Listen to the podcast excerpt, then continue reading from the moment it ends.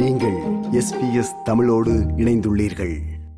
அந்த வானத்தை போல மனம் படைச்ச மன்னவனே.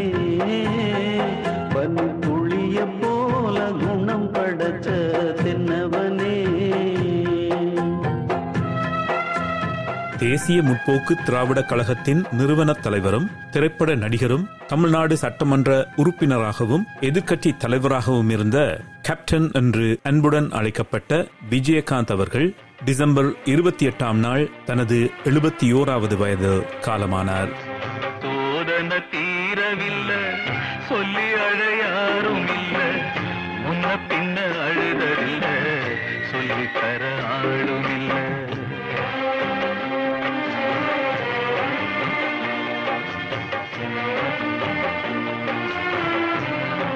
விருதுநகர் மாவட்டம் அருப்புக்கோட்டைக்கு அருகிலுள்ள ராமநாசபுரம் என்ற சிற்றூரில் ஆயிரத்தி தொள்ளாயிரத்தி ஐம்பத்தி இரண்டாம் ஆண்டு ஆகஸ்ட் மாதம் இருபத்தைந்தாம் நாள் பிறந்தவர் விஜயராஜ். அவரது முழு பெயர் நாராயணன் விஜயராஜ் அழகர் சுவாமி. சிறு வயதிலேயே அவரது குடும்பம் மதுரைக்கு இடம்பெயர்ந்தது. விஜயராஜிற்கு சிறு வயதிலிருந்தே சினிமா மீது ஒரு மோகம். படிப்பில் அவருக்கு ஆர்வம் இருக்கவில்லை. தனது தந்தையின் மேற்பார்வையில் இயங்கிய அரிசி ஆலையில் அவர் தனது பதின்ம வயதில் சிறு சிறு பணிகளை செய்து வந்தார். திரைப்படத்தில் நடிக்கும் நோக்கத்தோடு சென்னைக்கு வந்த விஜயராஜ் என்ற இளைஞனுக்கு இயக்குனர் காஜாவின் அறிமுகம் கிட்டியது. விஜயராஜ் என்னும் பெயரை விஜயகாந்த் என்று மாற்றுமாறு அவர் ஆலோசனை வழங்கினார். தொடர் முயற்சிகளுக்கு பின்னர் ஆயிரத்தி தொள்ளாயிரத்தி எழுபத்தி எட்டாம் ஆண்டில் தமிழ் திரைப்படங்களில் நடிக்கத் தொடங்கினார் விஜயகாந்த்.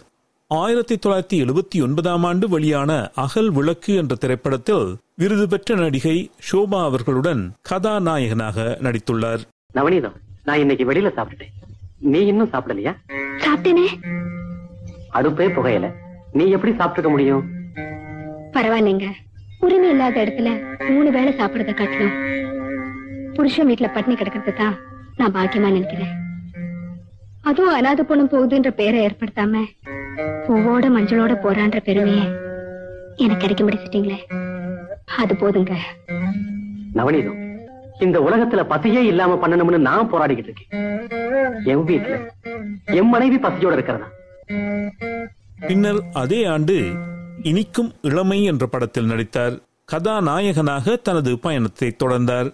இவரது முன்னணி நடிப்பில் ஆயிரத்தி தொள்ளாயிரத்தி எண்பத்தி ஓராம் ஆண்டு வெளியான சட்டம் ஒரு இருட்டறை என்ற திரைப்படம் மிகப்பெரிய வெற்றி பெற்று இவருக்கென ஒரு அடையாளத்தினை பெற்றுத் தந்துள்ளது. இவர் நடிக்கும் படங்களில் தேசப்பற்று வசனங்கள் மிகவும் அழுத்தமாக இருக்கும். ஊழல் திருட்டு என சட்டவிரோத செயல்களுக்கு இவரின் குரல் திரைப்படங்களிலும் சமூகத்திலும் தொடர்ச்சியாக ஒலிக்கும். இவர் நடித்த திரைப்படங்கள் பல ஊழலுக்கு எதிரான திரைக்கதைகளாகவோ தேசப்பற்று நிறைந்த படங்களாகவோ இருந்திருக்கின்றன. இவர் காவலர் ராணுவ வீரர் போன்ற சீருடை அணிந்த கதாபாத்திரங்களில் பெரும்பாலும் நடித்துள்ளார். ரமணா என்ற திரைப்படத்தில் ஊழலை ஒழிக்க முயலும் ஒரு பேராசிரியராக நடித்திருந்தார். நாம உயிர் பயம் காட்டி லஞ்சம் வாங்காம பண்ணிட்டோம். அதே மாதிரி இவங்க உயிர் பயம் காட்டி லஞ்சம் வாங்க வைக்கிறாங்க.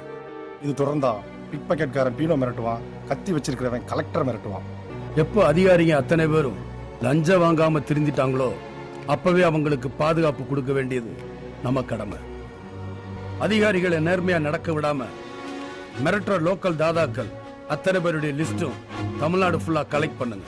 அவன் உள்ளூர்ல எந்த ஜாதிக்காரனா இருந்தாலும் சரி யாரோட சொந்தக்காரனா இருந்தாலும் சரி.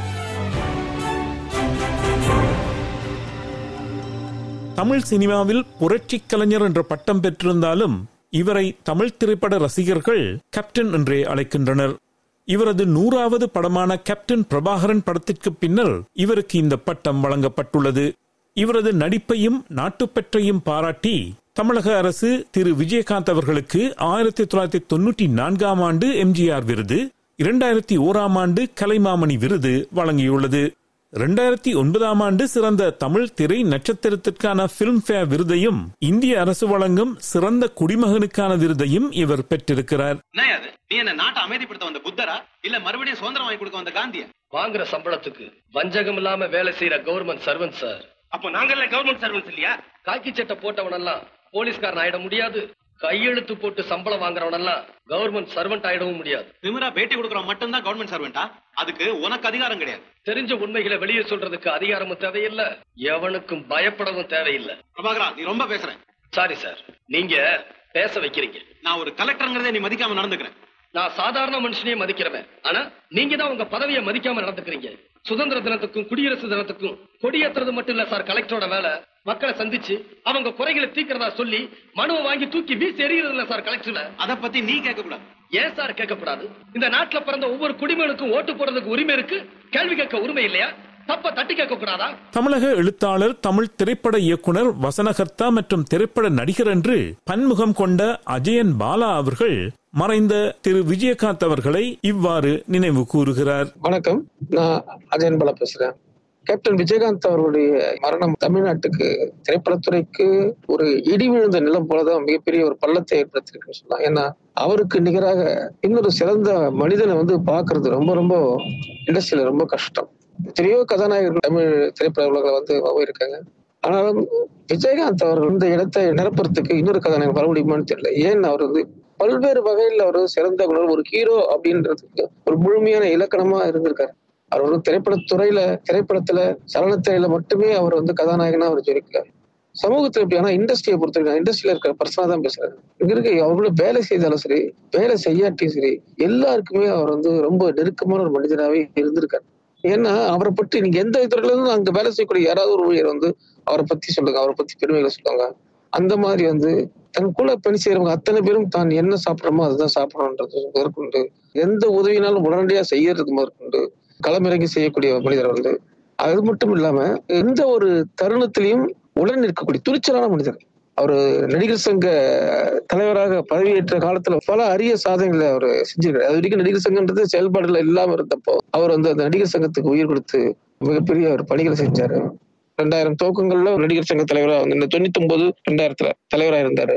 அதுக்கப்புறம் செயல்பட்டாரு. அதுக்கப்புறம் தான் சரத்குமார் இருந்தாரு. அதுக்கப்புறம் தான் அவங்களுடைய ராதா ரவி போன்ற ஒரு டீம் வந்தாங்க. அது தொடர்ந்துதான். இருந்தாலும் ஒட்டுமொத்த நடிகர் சங்க வரலாற்றிலேயே எம்ஜிஆர் காலத்திற்கு பிறகு விஜயகாந்த் அவர்கள் தலைவராக இருந்த போதுதான் ஒட்டுமொத்த நடிகர்களும் பயன்பெற்ற எல்லாருமே சொல்லுவாங்க. அவர் வந்து ஏன் ஒரு இண்டஸ்ட்ரியில வந்து ஒரு அற்புதமான மனிதரா இருந்தாருன்னா வந்து அடித்தட்டு மக்களுடைய வழியை தெரிஞ்சவர். அவர் அகல் விளக்குன்னு ஒரு படத்துல நடிக்கும் போது அப்போ வந்து ஒரு துணை நடிகர் தான் இருந்திருக்காரு.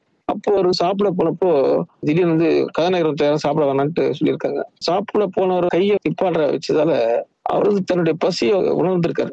ஒரு கதாநாயகனுக்காக ஒரு நடிகர் சாப்பாடு மறுக்கப்படுது அப்படிங்கிற அந்த வேதனை வந்து என்ன இனி தான் கதாநாயகனா வந்து எல்லாருக்கும் சாப்பாடு போடணும் அப்படிங்கறத கொள்கையா வச்சுக்கிது அவருடைய அலுவலகம் ராஜாபதர் கேப்டன் ராஜாபதர் தெருன்னு சொல்லுவாங்க. பாண்டிபஜார் பக்கத்துல இருக்கக்கூடிய தெருல அவருடைய அலுவலகம் வந்து இப்போ அவருடைய ராவுத்தர் அப்படிங்கிற மேனேஜர் மூலமா வந்து தன்னுடைய அலுவலகத்தை எல்லாருக்கும் யார் வந்தாலும் சாப்பாடு போடணும் அப்படிங்கிறத அதுவும் வாழையை போட்டு தான் என்ன சாப்பிடுறோமோ அதே மாதிரிதான் மற்றவங்களும் சாப்பிடணும்.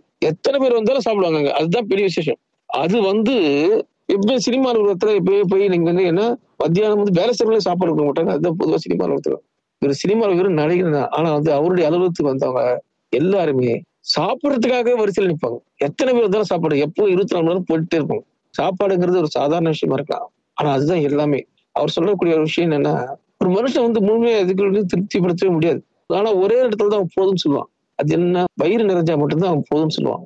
அப்போ பசிக்காக எல்லாருமே உழைக்கிறாங்க. அந்த உணவுக்காக தான் எல்லாருமே உழைக்கிற எல்லாமே. அப்போ அதை சரியாக செய்யறது தான் என்னுடைய வேலை? மற்ற எதை பத்தி எனக்கு கவலை இல்லை அப்படிங்கறதால வந்து அவர் தொடர்ந்து அந்த பணியை செஞ்சுட்டு இருந்தாரு. அதனால மட்டுமே அல்லாம வந்து அவர் எத்தனையோ இயக்குனர்கள் முதல் பட இயக்குனர்கள் எத்தனையோ பேரை உருவாக்கியிருக்காரு. திரைப்படக் திரைப்பட கல்லூரி அப்படிங்கிற மாணவர்கள் வந்து யாருன்னு அடையாளம் தெரியாதது முன்னாடி வந்து அந்த இயக்குநர்கள் எல்லாம் வந்து அவங்களை வழிகாட்டியா இருந்து யார் வந்து கேட்டாலும் வந்து அவங்களுக்கு கதையில வந்து முதல் பட இயக்குனர் நம்பிக்கை கொடுத்த முதல் கதாநாயகன். ஏன்னா அந்த டயத்துல யாரும் நம்பி கொடுக்க மாட்டாங்க முதல் பட இயக்குனருக்கு. ஏன்னா அவங்களுக்கு தேவையில்லை. பெரிய டைரக்டரோட பெரிய நடிகர் டெலிவிஷனோட போனா அவங்களுக்கு சேஃப்டி அவன் முதல் பட இயக்குனர் என்ன பண்ணுவான்னு எல்லாம் அச்சப்படுவாங்க. ஆனா துணிந்து தன்மேல் வைத்திருந்த நம்பிக்கை அந்த நம்பிக்கை துணிச்சதுதான் கேப்டன். தன்மேல் வைத்திருந்த நம்பிக்கை தன்னை பார்ப்பவங்க எந்த இயக்குனராக இருந்தாலும் தன்னை பார்ப்பார்கள் அவர்கள் எடுக்கணும். அவங்க இயக்குனர் மேலே நம்பிக்கை வச்சு தன்மேல நம்பிக்கை வச்சு அந்த படத்தை எத்தனையோ புதிய இயக்குனர்கள் உருவாக்கி புதிய இளம் தலைமுறை இண்டஸ்ட்ரியில வர விடுறதுக்கு அவரால் வந்த இண்டஸ்ட்ரியில தான் அந்த ஊமழிகள் வரைக்கும் டிஎப்டியில வந்து அது எத்தனையோ இளம் இயக்குனர்கள் வந்து அதுல வந்தாங்க. இது வந்து இண்டஸ்ட்ரிக்கு வந்து பெரிய புது ரத்தத்தை பாய்ச்சிருந்தது அந்த வகையில பெரும் நல்ல மனிதர் அப்படிங்கிறத தாண்டி சிறந்த முறையில அந்த இண்டஸ்ட்ரிக்கு பல விதத்துல வந்து உதவியும் செஞ்சிருக்காரு அப்படிங்கிறது தான் அவர் வந்து அரசியல் ரீதியா அவருடைய கட்சி ரீதியா அவருக்கு என்ன செஞ்சாரு இல்லை இதுன்றதை பத்தி தாண்டி தனி மனிதனாக ஒவ்வொரு இதயத்துல இடம் பிடிச்சுக்காரு. அதுதான் மிகப்பெரிய ஒரு விஷயம். எத்தனையோ கதாநாயகர்கள் வராங்க எத்தனையோ நடிகர்கள் எத்தனையோ டேரக்டர் வராங்க எத்தனையோ ஆளுமைகள் வந்து திரைப்படத்தில் உருவாக்கிட்டு இருக்காரு. ஆனா விஜயகாந்த் மாதிரி எல்லார் மனசையும் கொள்ளை கொண்ட எம்ஜிஆருக்கு பிறகு எல்லார் மனசையும் கொள்ளை கொண்ட ஒரு கதாநாயகன்னா அது ஒரே ஒரு ஆள் வந்து கருப்பு நிலான்னு சொல்லுவாங்கல்ல அது நூற்றுக்கு நூறு உண்மை. அது வந்து கருப்பு நிலா மட்டும் இல்ல அவர் வெள்ளை நிலாவும் கூட தான் நிலான்றது என்ன கருப்பு நிலா? முழுமையான நிலா வந்து அவரது. அவர் வந்து அவர் வந்து சூரியன் கூட சொல்லலாம் அவரது. இந்த அளவுக்கு பிறந்து போற்று பாடத்தக்க எல்லா பெருமைக்கும் உரித்தான ஒரு சிறந்த மனிதர் அப்படிப்பட்ட மிகச்சிறந்த அந்த மனிதரை எல்லாரும் இனிவரும் நடிகர்களோ அல்லது வந்து சாதாரண மனுஷங்களோ சக மனுஷனுடைய வியர்வைய சக மனுஷனுடைய பசிய சக மனுஷ வழியை உணரக்கூடிய அதுதான் அவர் விட்டு சொல்லக்கூடிய பாடம் உண்டு. அதை நம்ம எடுத்துக்கணும். அது வந்து நம்மளால முடிஞ்சதை வந்து மனுஷன மனுஷன் நினைச்சாலே போதும். அதுதான் நீங்க வந்து அவர் பேசக்கூடிய விஷயங்கள்லாம் பாத்தீங்கன்னா வந்து அதுதான் அவரு அவர் ஒண்ணு மட்டும் இல்லாம வந்து திரைப்படத்துறையில உழைக்கும் மக்களுடைய வழிகளை பேசினார். அவருடைய படங்களை பத்தி பேசணும்னா சிவப்பு மல்லி எண்பதில் வந்து பல படங்களை பாத்தீங்கன்னா ஏழை ஜாதி அவர் டைட்டில் பாருங்க சிவப்பு மல்லி ஏழை ஜாதி அப்படின்னு தான் இருக்கும். அதாவது அடித்தட்டு மக்களுடைய பிரதிநிதியா அவர் வந்து தன்னை காமிக்கிறதுல முதன்மையா இருந்தார். அவங்களுடைய அவங்கள இருந்து ஒரு ஆளா அடித்தட்டு ஒடுக்கப்பட்ட மக்கள்ல இருந்து ஒரு ஆளா அவங்களுக்காக போறவர்கள் தான் அவர் கடைசி வரைக்கும் தன்னுடைய படங்கள் இருந்தாரு. அந்த இடத்தை அந்த ஒடுக்கப்பட்ட மக்களுடைய பிரதிநிதியாக காணக்கூடிய அந்த ஐகானிக் இமேஜை வந்து இன்னைக்கு வரைக்கும் வேற யாருமே அந்த இடத்துல அது அதுதான் கேப்டன் விஜயகாந்த் அவருடைய இழப்பான்னு நான் கருதுறேன். அந்த இழப்பை இனி வரும் தலைமுறையில யாராவது வீடு செய்வாங்கன்னு அது வந்து ஒரு கனவு தான் நன்றி. அஜயன் பாலா அவர்கள் குறிப்பிட்டது போல நடிகர் விஜயகாந்த் அவர்கள் தமிழ் திரைப்படங்களில் நடிகனாக மட்டுமில்லாமல் தமிழக திரைப்பட சங்க தேர்தலில் போட்டியிட்டு வெற்றி பெற்றுள்ளார். பல கோடிகள் கடனில் இருந்த தமிழ் திரைப்பட சங்கத்தினை தனது சிறந்த வழிகாட்டுதலில் ஒரு முன்னணி திரைப்பட சங்கமாக உயர்த்தியுள்ளார். திரு விஜயகாந்த் இதுவரை நூற்றி ஐம்பத்தி ஆறு படங்களில் நடித்திருக்கிறார்.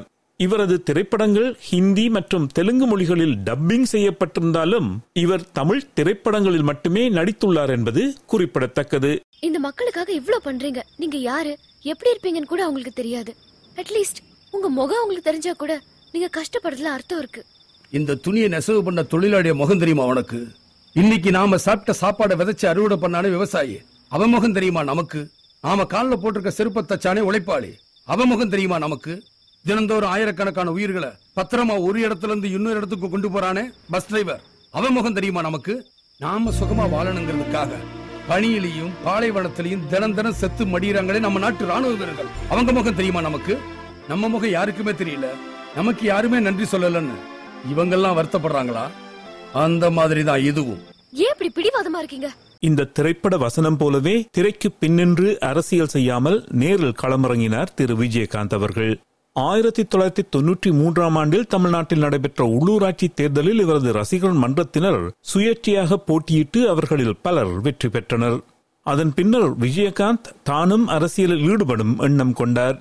இரண்டாயிரத்தி ஐந்தாம் ஆண்டு தேசிய முற்போக்கு திராவிடர் கழகம் என்ற பெயரில் ஒரு புதிய அரசியல் கட்சியொன்றை தொடங்கினார். இவர் கட்சியின் நிறுவன தலைவராக பொறுப்பேற்றார். இரண்டாயிரத்தி ஆறாம் ஆண்டு தமிழ்நாடு மாநில சட்டசபை தேர்தலில் விருதாச்சலம் தொகுதியில் வெற்றி பெற்று தமிழக சட்டப்பேரவை உறுப்பினராக பணியாற்றினார்.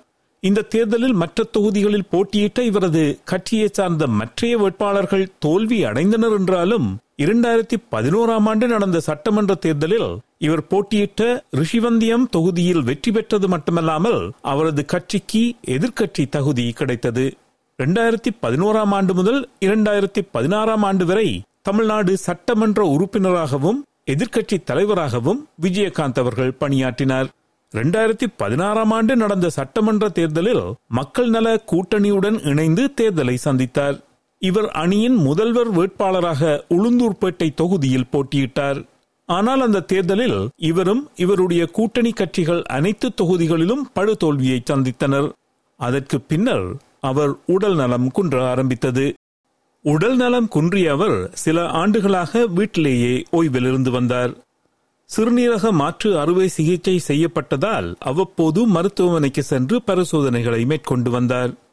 ஓய்வில் இருந்த திரு விஜயகாந்த் அவர்கள் கடந்த மாதம் பதினெட்டாம் தேதி மருத்துவமனையில் அனுமதிக்கப்பட்டார். உடல்நிலையில் நல்ல முன்னேற்றம் ஏற்பட்டதால் டிசம்பர் பன்னிரெண்டாம் தேதி வீடு திரும்பியிருந்தார். இருந்தாலும் மீண்டும் மருத்துவமனையில் அனுமதிக்கப்பட்டிருந்த அவருக்கு கொரோனா தொற்று ஏற்பட்டிருக்கிறது.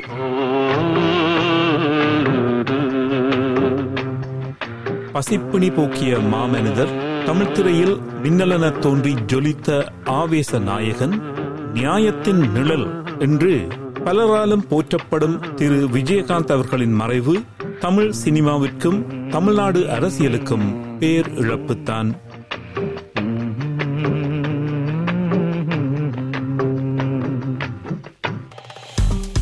விருப்பம் பகிர்வு கருத்து பதிவு. லைக் ஷேர் காமெண்ட் எஸ்பிஎஸ் தமிழின் ஃபேஸ்புக்